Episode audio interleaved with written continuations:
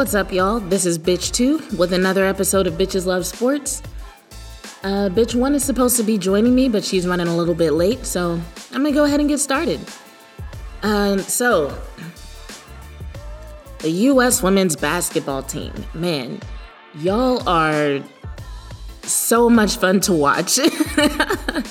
like, A'ja Wilson, for real, for a first time Olympian like almost every time I watch a team sport in the Olympics, they talk about the first time Olympians and talk about how the experience is new and the first timers, you can tell they're a little bit nervous.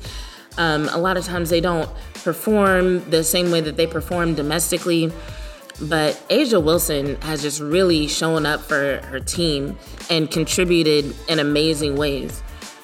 Um, that game against Japan I wasn't really sure what to expect. It's interesting to see how different countries bring different styles to the game.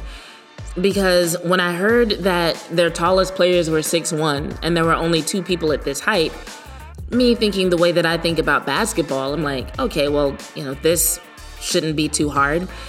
But it was actually back and forth in the beginning there for a while.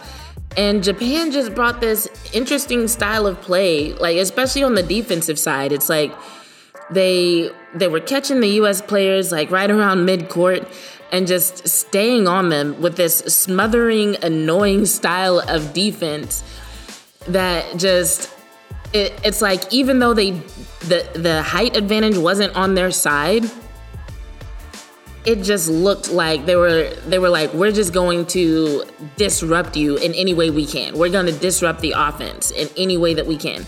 And then on the offensive side they were just shooting threes. And so they were getting more points per successful attempt. And so it, and they weren't just shooting threes. Um, if you did watch the game, they did, they did, uh, you know, shoot some layups and things like that. But they shot a lot of threes compared to, you know, what you would normally see from a typical team. But yeah, it was just an interesting approach to the game, and it actually worked until the U.S. women's basketball team was pretty much like, okay, you can play this smothering style of defense if you want, but we're just going to speed up our ball movement and take our shots faster and pass the ball faster, pass the ball more. I mean, the movement of the ball on the women's side, it was just like catch, pass, catch, pass, catch, shoot. There was no hesitation. It's almost like they were telepathic. It was crazy. Um, but that was just really fun to watch how they made that adjustment in response to Japan's defense and eventually pulled away and won that game. And then the game against France, man, that was a tough one. I was really hoping that they would just not only win, but knock France out of the competition because France was probably the most formidable opponent against the US women's basketball team that I've seen in the games that I've that I've watched. It was another game that was really back and forth. I think there were like four lead changes and five ties in the first half. I don't think I ever felt comfortable in the idea of, of the US winning until like the, the very last minute of the game. So that was another fun one to watch. So they, they beat France, but France is still in the tournament. So maybe we'll see them again down the line. Maybe we won't. We'll see. But congrats to the women's basketball team for being headed to the quarterfinals. Now, on the men's side, let's talk about what's been happening with USA men's basketball. The USA men's basketball team is headed to the quarterfinals. Thank goodness. The beginning of that game against the Czech Republic made me a little bit nervous. The starting lineup, it seemed like they put out the same guys who really brought the right energy and showed up against Iran. So it was Lillard, Booker, Durant, Holiday, and Adebayo. I saw them go out, I was feeling good about it. But the game started and something was clearly off. They weren't shooting well, they seemed hesitant and slow, and their defense just wasn't effective. But then Draymond Green came on like end of the first quarter. He came off the bench and he just set a whole different tone for the game. He started scoring and it was like the energy changed. And by the second quarter, it was a whole different game. There was actually a period where it was like KD, Draymond, Middleton, Holiday, and Adebayo, and that combo just really helped change the tide. And then Tatum came off the bench and scored 27 points. He had a great game. Uh, Zach LaVine showed up and he helped out too, 13.6 assists. Just really good stuff from the second quarter moving forward. So I was watching that and trying to figure out what exactly happened. Because looking at that starting lineup, you would think that they would have had a good start based on how those guys played against Iran. And I wanted to say that it was just that a different style of play was needed against the Czech Republic. And that's not entirely wrong. But the starting lineup, honestly, if I'm honest, they just did not show up ready. They were missing shots, there were unnecessary fouls, the ball movement was hesitant. I mean, I was just really glad that the coaches adjusted the lineup and figured out the right combo to put out on the floor. So we'll see who they decide to use against Spain tonight. Um, I personally predict we'll see Tatum starting. Even the fans on Twitter were asking for that to happen. Like every tweet was like, "Oh snap! Hey, it's bitch one." Sorry, um, I'm, a, I'm a little late. All right, y'all, bitch one just showed up. So you're just in time. I'm actually in the middle of talking about the USA men's basketball game against uh, Czech Republic. Did you see it? Mm-hmm, your favorite. Yep. so, so what did you see? What do you think? I mean, I saw they won. Uh, let's see, they won, and they are going to the quarterfinals. Yeah. Good job. Kudos to y'all. KD became the top scorer in men's Olympic basketball history. Hey, yes, what's props up? to him. Yeah. Props to you. Um, Draymond Green is making hundred percent of his shots during the Olympics. So shout out to you too. Um, but like honestly, like hundred percent. What the fuck? Like, I don't even know. he just goes out there and it's just like I'm just throw the ball. Have you ever seen Pleasantville? That uh-uh. movie where it's just like it was like the black and white, and it was just like uh, it was like it was making fun of like shows in the fifties where like all the players always made their shots. That's what I was thinking of when I was watching Draymond. It doesn't matter where you throw it at. Exactly. where you're at, like you're gonna it's make just the shot. um, Jayson Tatum came off the bench and show up in a big big, big way for the team. 27 points, and he was looking good in his defense as well. OMG, he really was. he was looking crazy good in that game. Hold up, hold up. So, what do you have that look on your face? Huh? You usually just like smile so big when you talk about your boy Devin. Um, I'm just not sure how I feel about Devin Booker right now. I mean, you know, I wasn't gonna say anything, but yeah, he didn't really have a very good game. Okay, okay. Not very good. That's kind of an understatement. It was fucking awful. like it even I can it was terrible. this man scored 5 points and two of those are from free throws. He somehow had more turnovers than made shots. One three-pointer, three turnovers. it's just so sad. And on top of all that, he fouled out. I mean, he had this great game against Iran, and then this is what he follows up with. Like, for real? That's why I smile whenever I think about Jayson Tatum, because like with Devin, like I I just don't think I can keep doing this. Doing what? Sticking with Booker as your favorite player? Like, yeah. It's just the back and forth, just not knowing which Devin is gonna show up on game night like, I find myself so disappointed, but then he has a big game, flashes a cute grin while he's on the bench or something, and I just get I get reeled right back in. oh, but he did the same thing during the finals though. One game he contributes like 30 something points with a plus minus of like positive 10, and then the next game it's like 10 points with a plus minus of negative 13. And then he had a couple big 40 something point games, but then in game six, with everything on the line, he shoot, he makes 8 out of 22 shots, 19 points, 6 turnovers, a negative 15 plus minus. It's like he's playing with my emotions and he just doesn't even care. Wow, so well, what are you going to do about it? I think I need to say something to Devin. Dear Devin. no, for real, for real. Dear Devin. Devin, look, babe, this babe. is this is hard for me to say, but this isn't working. I need consistency. I need to know where this is going. Do you want to be a dependable starter? Do you want to be an all-star? Do you want con- do you want to be consistent on offense and reliable on defense? It's not enough for me to want this. You have to want this. Now, I trust that our fan player relationship means enough to you for you to work on yourself and be the Devin that I know you can be. And when you're ready to be that Devin, I'll be here. I'll be waiting. But in the meantime, just don't take it too personally if I give a little bit more attention to Damian Lillard or Jayson Tatum or even Zach LaVine. You will always have a special place in my heart, but I have needs as a fan, and they're just not being met right now. So, Well, I, are you done? What? Are you done? I just feel like this could have been a personal conversation. Maybe you'll need like counseling. I don't know. Go see a sports psychologist or something. I can't believe you coming at me like this right now. girl. I'm going through something. Girl, listen, listen. I want to support you, but you knew who he was before you made him your favorite. Like you knew, you knew exactly what you were going for. The signs were there, and you just chose to ignore them. Let's just be real. Okay, see, I feel like you wouldn't be coming at me like this if the Suns had won the finals, though. But did they though? Because they didn't. So Wow.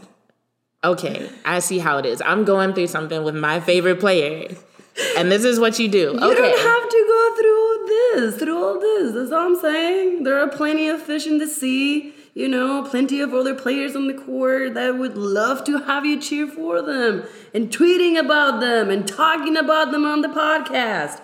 Tatum is better on both sides of the ball. And he has a good smile. and honestly, and this is really true, he has bigger and nicer arms than Booker. So that's just one example. I'm oh just my saying. God. That's That's just, that's, I'm just He does have nice arms, though. I mean, Okay, I got you. We can move on. I mean, it may seem harsh, but it just needed to be said. Okay, okay. Like I'm, I'm done. Like, especially since we we have more important things to discuss. We we can move on. I will I will learn how to get through this. All right, we good? We good. Okay. Now we can. Now that we're past this, let's talk about the women's soccer team and their game against Canada. Wow, wow, so sad. This was Uh. a historical. He was historical though for several reasons.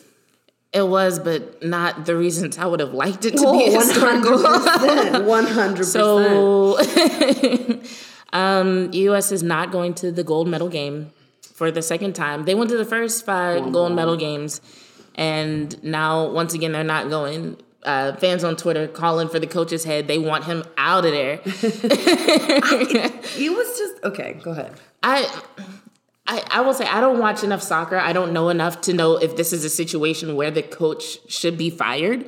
Um, but the people who do seem to watch a lot of soccer seem pretty sure the coach should be fired. I mean, I don't know about fired, but he did make a lot of decisions that were very questionable. Like, I don't know, switching players at weird times and I don't know. It was it was it was weird for me to watch. It just seemed like it wasn't a cohesive team on this game. Like they were not um like focused on each other. They were they it didn't seem like they were trusting each other on the field. It was just it was just a weird game to watch. I don't know if I would full blame the the coach for this, but I mean, that's that's kind of what people were saying was that it was because of his his roster decisions and because of his lineup decisions. yeah.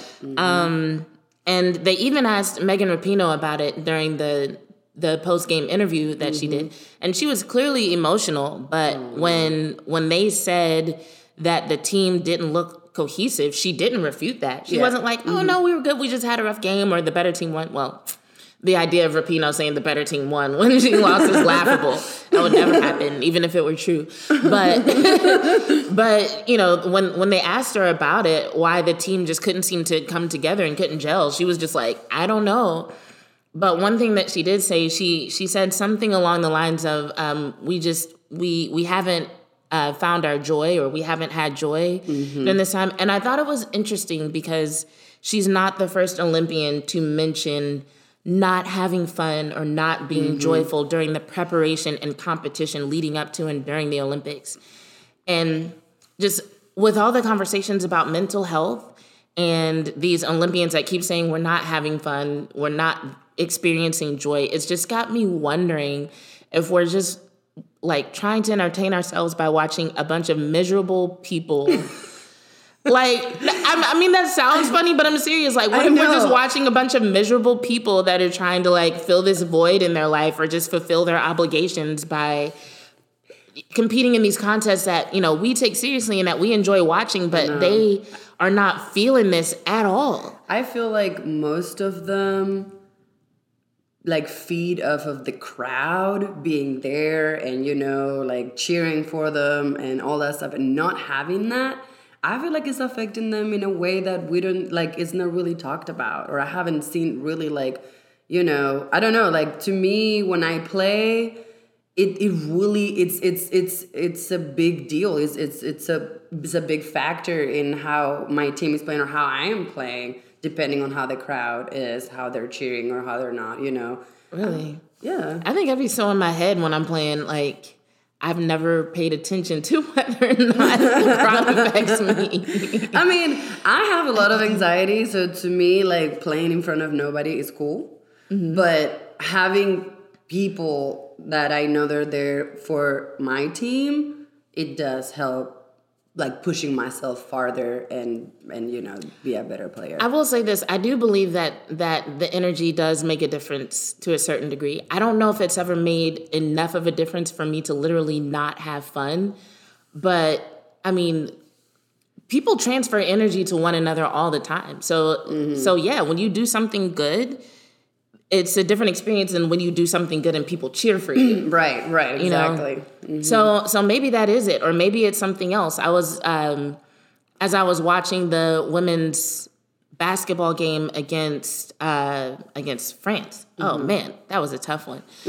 um, they were talking about how at this Olympics, uh, the athletes are not allowed to watch other disciplines. So like Oh, a basketball they player. can go to see other games. No, a basketball Oh. player can't like go watch the track and field competition or gymnastics. So that's why the men's and women's teams have been watching each other, and and it's really nice that they're supporting each other. Um, like the the women's basketball team actually changed their practice time so that they could all go to the men's game versus Spain. Like that's really sweet, you know That's cute. Yes. but you know i i still don't know all of the restrictions that are being placed on the athletes at the olympics mm-hmm. but that that much has at least been stated. So if that if they're at least dealing with that who knows what other kind of mm-hmm. restrictions they might be under that are just making this whole experience kind of miserable not to mention the the restrictions that we know a lot of people have dealt with in mm-hmm. the years leading up to this and preparing for this. Do you also think like all this, like maybe they didn't want to go because of the COVID stuff, and like they were sort of, like you know, in a pickle, like oh, either I go or I lose, you know, like, and they're not really like enjoying themselves because they were sort of forced to do it. I don't know if that would have been the choice. I don't know if it would have been either I go or I lose. Um, the choice might have been more difficult than that, like just more nuanced. Like maybe they're okay with going, but it's it's not go or lose. It's like okay, I want to go, mm-hmm. but just all these restrictions, all the protocols are a little bit suffocating, mm-hmm. or they're sucking the fun out of the trip, or they're making it hard for me to relax or be myself. That that's one thing that I, that I will say I never liked about tournaments and away games. It's just that whole process of not sleeping in my own bed, having oh, to yeah. figure out a different routine, oh, like getting there early and Time trying change to most of the time. yeah, the time change. Mm-hmm. Um, a lot of times we were playing at different times than when we practice. It was like we normally practice in the mm-hmm. evening, and then you go to a mm-hmm. tournament, you gotta Eight gotta, in the morning. Yeah, a game in the morning, and just making sure that I have the snacks and other comforts that I'm used to incorporating in my mm-hmm. game day ritual. Yeah. It, and so it's like that is weird enough. Mm-hmm. And then if if Throws we you off a little. yeah, if we had to go to a tournament and they incorporated all sorts of other protocols, like you can't go to other teams' hotels, and there's no after party, and Whoa, you whoa, can't up. watch, and you can't watch other teams play. You need to play your game and then go back to the hotel because we don't want too too much crowd mixing or or whatever. You know that would be really frustrating. Like you can't go to the pool. You can't. Right. yeah, yeah, yeah. I'd be like, well, hold up. Then what am I going for? You know, like, I mean, yeah, it's fun to play and like do these other things, but like, I like that's not the only reason. You know, like there's other stuff around the tournament and stuff. Right. So think about how that would feel. Multiply it times ten, and just imagine if that might be what some of these people room. are dealing mm-hmm. with. And like I said, it's just speculation. Just putting that out there as things This is just people an opinion. right. Just uh, just thoughts we're putting out there as things that might be affecting people. Some other notable facts about this game. Uh, with this win, Canada snapped a 37 game winless streak against the U.S. 37 games and they hadn't beaten us. And It was the fourth time in the history that they've played each other. that- The fourth time. Yeah. The first in 20 years. Like, bro, what? And when you think about the fact that that goal was basically determined based off a few inches. Well, yeah, that, you know, it's funny you say that because I, I, when I was watching the game, I was like, ah, I just hate when a team wins at a level like this, and like where you're you're there's so much that you're playing for in this game, and and for a fucking penalty kick, like it's it just doesn't feel like it doesn't feel fair, you know. Like I understand, like the rules are the rules, and I know that's the game. I've been watching soccer all my life. I I, I know, I get it, but it's just it's just bittersweet, you know. Like it's not. When we think about who is actually the better team, we don't think about the determination of who's better coming down to a penalty kick. Exactly. Yes. But that's the way- on that note, I will say this. If like let's say we had to give scores on performance, like gymnastics, right? Mm-hmm. Because in, in gymnastics, you don't score a point for every flip. You you get scored on your total performance in various aspects of it. Mm-hmm. If we had to look at Team USA and look at Team Canada in that Oh, there's no- situation, yeah, there's no doubt. Canada, Canada looks like they wanted it more to me. They Yeah, they looked uh-huh. they were more physical. They looked more aggressive, and and statistically, um, it looked like USA would have been more dominant because they possessed the ball for more times. Uh-huh, 64. Uh, And if I if I'm correct, they took more shots. yeah. right. Oh yeah. On goal, it was like two to four, I think. Two for Canada, for two for the U.S., and one of the Canada ones was the actual goal, a penalty kick. So it's like Right. it doesn't really count because they didn't really work for that.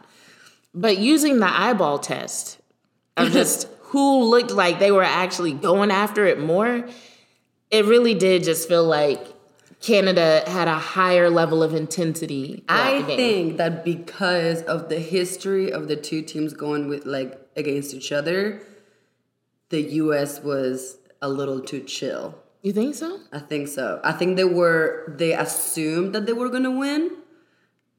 And it was like because of the roster chosen and like everything, like how they did the changes and everything, it just I don't know. It just it just seemed like they were they were not like they could have taken a lot more shots and they like when they were at the very end like they were being aggressive like they were going for it because Yeah, they when they realized they only had four minutes. exactly exactly exactly and i'm like you could have played like this for a longer time and yeah earlier and like probably you would have made it you know to the finals but Maybe, maybe at least tied, have a chance. Yeah, know? yeah, I'm like exactly. they, Go to the they got into the they got into the semifinals based on um, penalty kicks. So yeah exactly you could maybe have done that again. I don't know. yeah Um, but yeah, that that was a, a rough one to watch. It was a rough one to watch, and the interview afterwards was rough.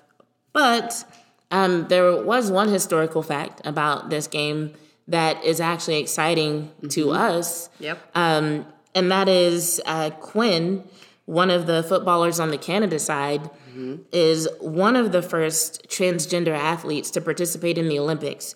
Um, Apparently, at this Olympic Games, there are three transgender athletes total. Um, if I'm reading the headlines correctly, I haven't actually you scroll down the list of every single athlete, but that's what I've gathered so far.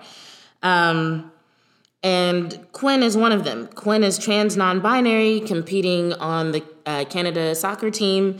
And the reason why I like that they are competing is because basically everything in the sports world changes through evolution. Right. Like there's usually a catastrophic event or at least some need for change that leads to things evolving. It usually doesn't happen just because. Mm-hmm. So, for example, with football, the game as we know it, the rule set was developed by Walter Camp. That's why he's called the father of American football, mm-hmm. not because he invented it, but because he he it. he was instrumental. Yes, he transformed it. He was instrumental in implementing a lot of the rules that that still are used today Mm-hmm. because people were literally dying playing the game of football. Ah, Like because it was it was so, so physical. physical. Yeah. Yeah, and they weren't wearing a lot of protective gear and they didn't have a down system.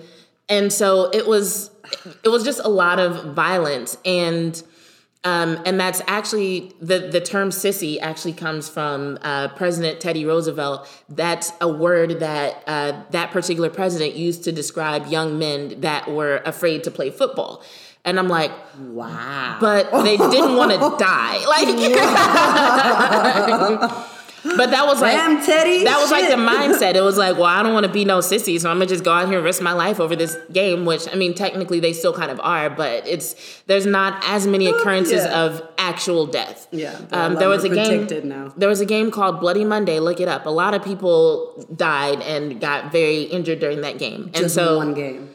yeah, just one game. Oh. Yeah. Um, and so Walter Camp came in was like, okay, so here's what we're gonna do. Here's how we're gonna change the game. You know, and even after that, they still had to change the game again to make it entertaining after they implemented the rule changes. Right. The NBA, which we talked about, um, came about with uh, two different leagues that came together to form the NBA. And even that happened decades after the game was invented. The very first iteration of the game of basketball, the hoops had bottoms and, and dudes had to climb up ladders to get the Actual ball out. baskets. Yeah, actual baskets. They had to climb up ladders to get the ball out and then climb back down. There were nine people on each side. It was a whole different game. And eventually they were like, okay, let's let's keep tweaking it, you know? Yeah. Uh-huh. Women's gymnastics in the Olympics. It used to be all artistic. They didn't do nearly as many of the stunts. Some of the some of the events women can participate in now, they couldn't. Um, if you look at individual players, Michael Jordan, um, he decided to put on muscle and change the way that he played the game and became more dominant after getting his ass beat, literally by the bad boy Pistons. Um, so there are just so many instances throughout the history of sports where we see players develop and associations develop and games develop because it's like this is not working. We need to do something else. And I feel like Quinn is an example of the next phase of evolution for sports, which is addressing this issue of gender in sports Yeah. Um, Head on. Like we know now that there's more than two genders Mm-hmm. but the sports world is based on it, on this binary, binary, yes, idea of gender yes. and it's becoming more and more of an issue right like Oh, would you say so Oh yeah, one hundred percent. Yeah, like, but the thing is, like, I don't, I, I don't think I will ever understand why there has to be differences between the the game that women play and the man the game that men play. Like, why is the basketball for women smaller? Why is the bar for lifting for women thinner or lighter? well here's why so like no Here but, but, but here's what makes it com- complicated though it's because like statistically speaking Uh-huh.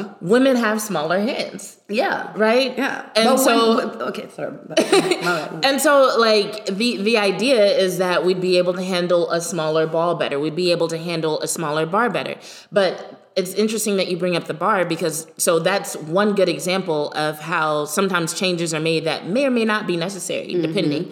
So, um, for for a long time, there was just one size bar you know, and the women who competed in different weightlifting uh, contests, they had to learn how to use that bar. Right. And then the smaller bar was developed, and for a little while after that, a lot of women competitors actually had trouble with the smaller bar because they had gotten used to the bigger one. Right. Right. So it's like, so was development of the smaller bar actually better? For for a lot of my Gen Pop clients, it works for them, you know. But for actual competitors, I I really don't know if that is something that was necessary. And I wasn't there when they decided to do it, so maybe it was. But it's like this whole idea of taking things that apply to the general population and then mm-hmm. applying it to athletes. Mm-hmm. And so if you take the general population, yes, the average man is probably stronger than the average woman. It's mm-hmm. probably taller, probably weighs more, probably has more muscle mass. And even as athletes, there are differences.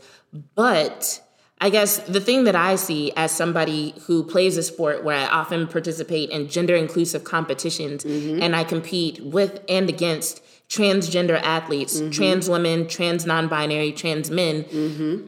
I see so many variations in body type and strength and height and weight and muscle mass.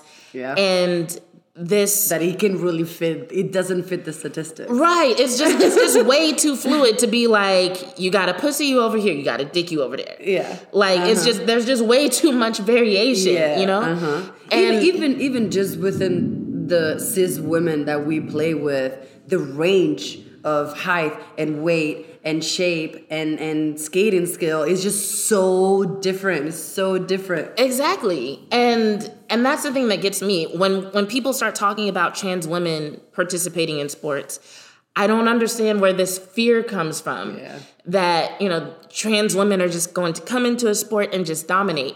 Because when they talk about it, here's here's the thing that I notice, and here's the thing that they that irks me.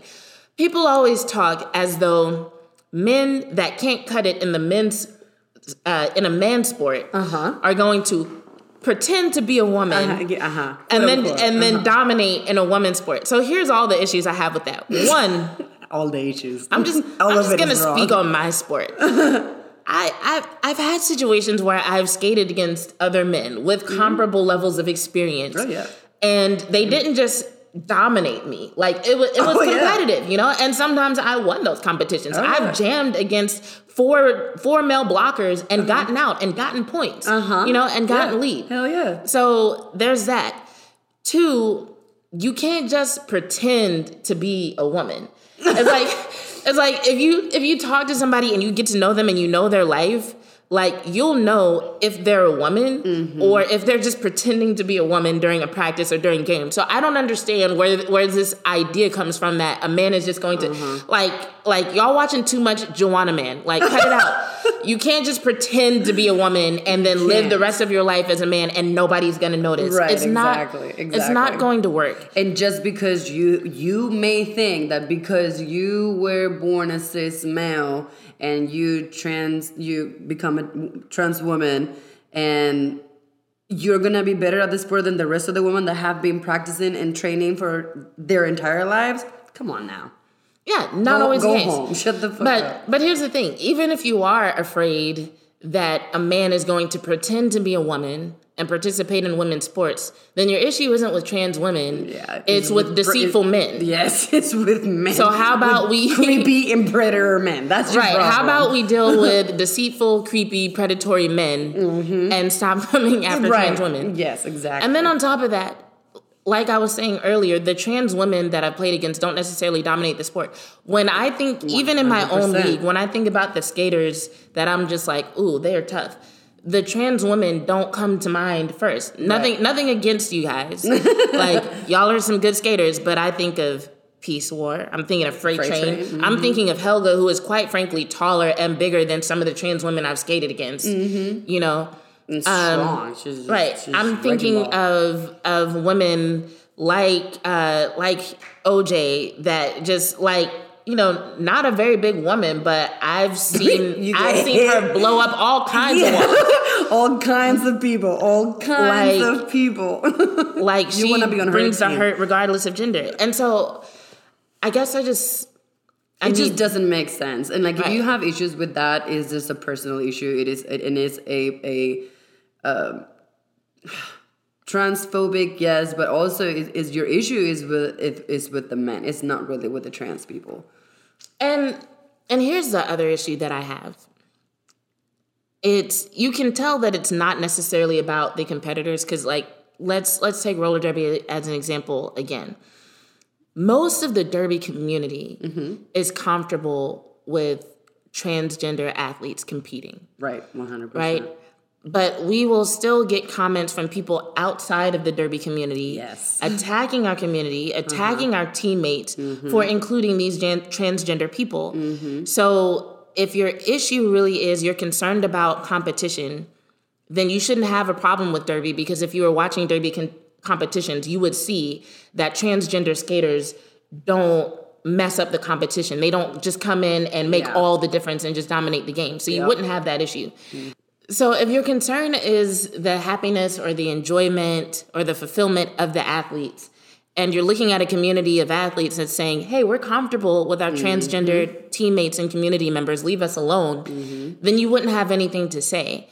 So it really does come down to just hatred of transgender people. That's all this is. A lot of these people that are speaking against it, I don't even think they know any transgender people. And that honestly doesn't surprise me because if it weren't for my involvement in the Derby community, I might not even know any transgender people. I think I know one transgender person, and there's somebody who recently trans transitioned um, outside of the Derby community. But as far as knowing like multiple trans athletes, multiple non-binary athletes, multiple people who are who represent various letters in the LGBTQIA plus community, um, you know, even relationship styles, you know, Yep. poly people, all that. Like I've I've been introduced to all that through the Derby community. So somebody who hasn't been a, a part of that, I can understand why they might be ignorant, but I would just prefer if they would just deal with their ignorance and leave us alone. Yes. Because go home. Go home. yeah, because it's We like don't need you here. If you're gonna come with that energy, we don't need you here. We don't want you in the community. because You're- go ahead. oh sorry. No, go ahead. Go ahead. But here's my thing, and you know, um, I thought I thought of this last month because so for for those of you who aren't familiar with who we are, uh, Bitch One and I participated in a photo shoot for Teen Vogue for an article that was talking about the participation of transgender athletes in the Derby community, and one of the things that really got me in the aftermath of that photo shoot taking place and the article being released was that all of us were excited about the photos coming out. All of us were sharing the article, mm-hmm. sharing the Instagram post, putting it on Facebook, putting it on all of our social media. Mm-hmm. All of us were really excited about it except for one person, and that was the the transgender woman that was participating with us. This woman locked down all of her social media accounts because she was so concerned about backlash that she might receive. Are you serious? Yes. I didn't know. Don't look know her up on Facebook. You cannot tag her in anything. If you are not already following her on Twitter, you cannot find her. But it's because That's even though we're inclusive and even though we love her and even though she's our teammate, Yeah. Because I know she said she didn't want to be tagged in posts, but that's as far as I know. you can't tag her. I tried to tag her in something else that was posted by a mutual friend of ours and I couldn't do it. Oh, Lord. And so it was just this bittersweet feeling that like we were acknowledged by this major publication. We got these awesome photos taken, a lot of support from within the community. But despite all the support and love that we have to give, the the one person who was actually quoted in the article because none of us none of us were interviewed for the article. We did mm-hmm. the photo shoot, but we mm-hmm. weren't interviewed. Yep. But this the one person who was actually quoted in the article couldn't celebrate it the way that we were celebrating it mm-hmm. because she's trans and she has to deal with that backlash directly. I know. The other trans woman that is on the article didn't even want to give her name either. Right. It was just the initial of her derby name. Yes. and and so that's why yeah, our sport is inclusive and we have transgender teammates and community members, but that's not enough. That's why we still speak about this because I personally am not going to be satisfied until my trans teammates can celebrate those moments mm-hmm. just like the rest of us Right. can and mm-hmm. not be scared and not have to hold back and wonder what's to happen Yeah. if somebody finds out this is me in this article. You know what I'm saying? And Oh, yeah. so that's really why I have a problem. But getting back to the Olympics and, and Quinn, so you have Quinn, who's the Canadian footballer, um, and there's also a trans non binary athlete that um, is on a WNBA team. And there's a trans woman that competed in the Olympics in Olympic weightlifting. They didn't. Um, she didn't medal, but she did participate, and I believe there were rules a couple years ago that prohibited her from participating, but now she can. Yeah. And I think we're we're seeing something happen where we're going to have to figure out a solution for all of these people who are being pushed out of the sport because there are women who are who who aren't even trans, Mm-hmm. but were prohibited from participating in the Olympics because, Because of, of their their- naturally high Yes. testosterone levels. yes. Yes. And But it's cool is- if Michael Phelps has uh, a Other- uh, bigger, bigger lung capacity than the rest of the human race. Right. That's cool. But like, so so yeah, it's like some athletes are allowed to use their adaptive traits Yes. to their advantage, and some aren't, and it just doesn't make sense to me, especially considering that testosterone is not the only marker of maleness. Right. You know, there are other androgens and it, to be but considered. Yeah, but it also changes throughout your life and like whatever you're doing, like it, those levels changes. Like it's you can't just just test it one time. Be like, ah, no, I'm sorry, dude, it's too big, it's too high. Yeah. like, bruh. And I might even look at it differently if they told these women, okay, you can't compete in this category, but you can compete over here. But instead, it's you can't compete in this category and you just can't compete Yeah, at, at at, all, all. at all. Mm-hmm. those dreams you had, all that training that you've done, Gone. done, gone. We don't care. Mm-hmm. Testosterone too high, go home. That is insane to me. that is so. That and so and so that's why I'm saying we ha- we have to come up with Mm. something because you can't just keep excluding people for this arbitrary reason. But it's mostly women. That's just, it's like, well, it's I don't know. It, it it just it makes me really upset and it makes me really mad. And then like even on the Olympics, like trans man can just compete with no repercussion. Like would you like you're good, trans man, you're good. But if you're a trans woman, you need to be on on you know whatever the meds- hormones? huh? Is it hormones that on hormones yeah for 12 months before you're eligible to compete on the olympics. Like why is that rule only for trans women? It just i don't know. It all of it is just like it just i don't know. Those people all of them have been training for so long and they all deserve a chance to compete and and and and show the world what they're capable of regardless. And Okay, here here I found it. Um, the International Olympic Committee's guidelines issued in 2015 allow Mm-hmm. any transgender athlete to compete as a woman provided their testosterone levels are below 10 nanomoles Mm-hmm. per liter for at least 12 months before their first competition. Uh, while transgender men are eligible to compete in the male categories without restriction, transgender women must hit a number of qualifications before they can compete, according to the IOC's official guidance. Athletes transitioning from male to female must declare their gender as female for at least four years, demonstrate their testosterone levels are between 10 nanomoles for a, min- uh, for a minimum of 12 months, and maintain those levels throughout the duration of their eligibility to compete. And so that's the other thing for me. It's like, like you said, no restrictions for trans men, um, but all these hoops to jump through for trans women. And I remember having a discussion with a friend of mine, and I was just like, I don't understand why all the conversations around surrounding transgender people seem to um, center on trans women. And he made a comment like, oh, well, because if you transition from being a woman to being a man, you're joining the winning team.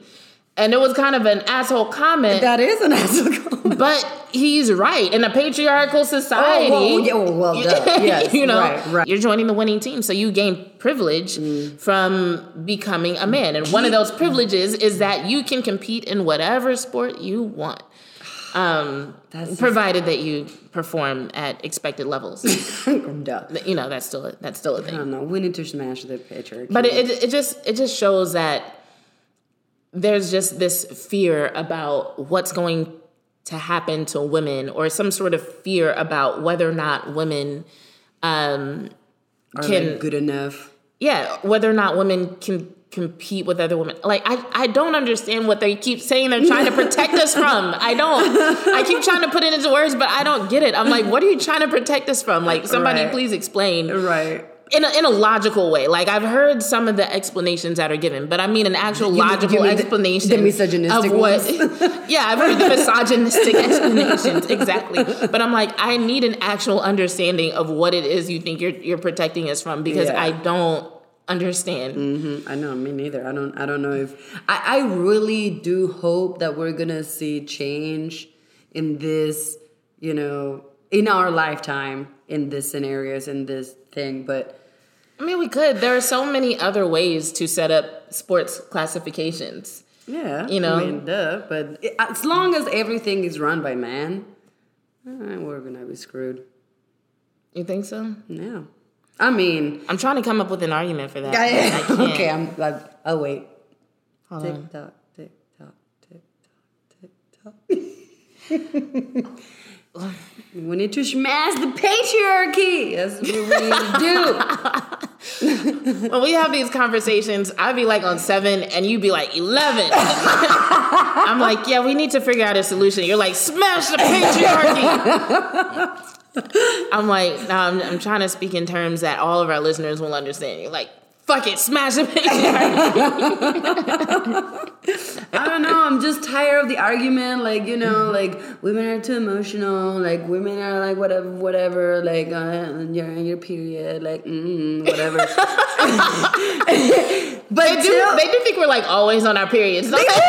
They do. As soon as you like change your demeanor just a bit, like, oh, are you on your period? Bitch, no, I'm just having a day. You don't have days? Is that like what? No. They do. They have days where they smash their rackets and then they drop out of the That's right. competition. That's right. two days after criticizing a woman for uh, taking, Taking care them- of their mental health. right. Mm-hmm. That's, that's what they do on their days. Oh, it makes like oh, it makes my blood boil. Oh. but anyways, yeah, tell me like tell me just one woman that has started a war. That has pressed that button to start a war. Yeah, but we ain't been running shit though. That's what I'm saying. We didn't even like, but we're the emotional ones, and we're the ones that start all the shit, and we're the ones that fight all the time, and we're the ones like, Mm-mm. I can't, I can't. I'm not, I'm not getting too worked up with this. Okay, I'm gonna I'm gonna let you have that one. I will I will say this. Okay, so to to a degree, I think you're right that as long as men are running things, we don't have much of a shot of changing this. right? because whatever their perspective is on women, they seem to feel like these divisions are necessary. And I'm not saying that there should be no divisions. I'm just saying that we should divide it a different way mm-hmm. so that trans athletes don't have to constantly feel misgendered or feel like they have to choose One side or the other. one right. side or the mm-hmm. other. Just a way that acknowledges the fact that we have more than one gender. Right. But I think as it becomes more common in the mainstream, it'll become more necessary in sports. I don't know which one will make the leap first, but I do believe that this is the beginning of it. Yeah. Um, and we'll see where it goes. The conversation is simply taking up, uh, it's taking too much speed for people to keep ignoring it, Yeah. I think. I, yeah, I Um, because if nothing else, entirely new leagues can be created, new competitions can be created. Right. You know, mm-hmm. like roller derby is one example of that, but there's lots of other things where it's like we see that gap between men and women is just not that big. Mm-hmm. You know? yeah, and like also like a lot of like, if not all, men's leagues, they're not even. They don't even have any clause or anything that said just men. Where the women, Yeah, so tec- technically, a woman could get drafted to the NBA. technically, but I wonder I don't why think- that doesn't happen. I mean, I think that's just expectations. I think a woman would have to do some pretty impressive stuff. You don't think like Candace can hold her own in an NBA game? I, I think she's better than some NBA players, especially right. if, especially if we consider a full roster. It's like if you look at a full roster, Yeah. like yeah, I think there are some teams where Candace Parker could Yeah, come out and make a difference. A lot of the the soccer, the women's soccer team, a lot of them can like, if if there was a game between the men's soccer team and the women's soccer team, oh girl, I'm sorry for you guys. I'm sorry because I think it would be interesting to see. Oh, me I'm, too. I'm not going to claim I know who would win, but I mean, I wouldn't be surprised if the woman if the women won. Oh, I, I mean, I have, I, I, I could put my hand on the fire and I'm not gonna get burned because they are gonna win. I don't care. the men's soccer team, the U.S. men's soccer team. I'm sorry, you guys, but y'all suck. I'm sorry. Damn. I mean, you know, soccer has been my sport for a long time, pretty much all my life, and I've watched a lot of soccer. And I'm sorry, but the women's team is better. I've never even watched the U.S. men's soccer team because I've ever since I've been even remotely interested in soccer, I've heard they were trash. So, They are. they just are. They're just trash. so I just I just watch the women and that's it. Yeah, yeah. I mean, it's. I mean, to me, it's it's fun to watch soccer, anyways. But it's you know, I don't know. It's just yeah, they're trash. All right. Well, I don't think we're gonna come to a resolution on this today, and honestly, we don't have to. Like this, have to. this is just another part of the conversation. The conversation's gonna keep going, and as there are new developments, we can always revisit it. Yep. I'm just happy that there is a conversation. I'm happy that this conversation has made its way to the world stage. Oh yeah, Um, hundred percent. and I'm excited to see where this is going to go, whether the established institutions are going to change the way that they do things, or if there is actually enough support for there to be new institutions that can grow and be there for people of the future Mm-hmm. that need a different way of categorizing the sports that they love. Like So- th- there should be a place for everybody on a high level, like the Olympics. I agree. So Which is sense. so so we'll see how it goes. Um, so other than that, uh, tonight, actually in a few hours, Yes. U.S. men's basketball team is going to be playing against Spain. hey. Um, I I'm gonna record it and I'll watch it tomorrow. I, I can't wait to see what Jayson Tatum does. Well, them arms and shit. Mm. His arms really are nice. Oh my god. I don't know. I don't know how I didn't notice before. Like Because you were too busy looking at Booker. Booker, I really. Dear, dear Devin. I need you to record that for me. Well, I guess technically it's recorded. I I'm gonna need to play that back while you're gone because I feel like I can't bring him up now without you being like, "Dear Devin." But no, for real. Dear Devin.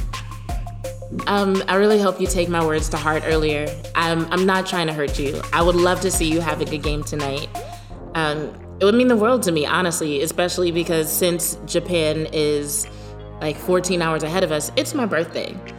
So, you know, if you want to win me back as a fan, if you want to win me back, if if you could do some impressive things on my birthday, make this game exciting for me, it would mean the world.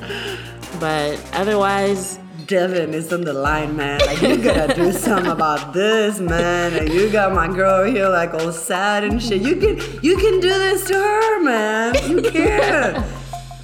Otherwise, um, Jayson, let's see what you got. We're so silly. Dear Jayson.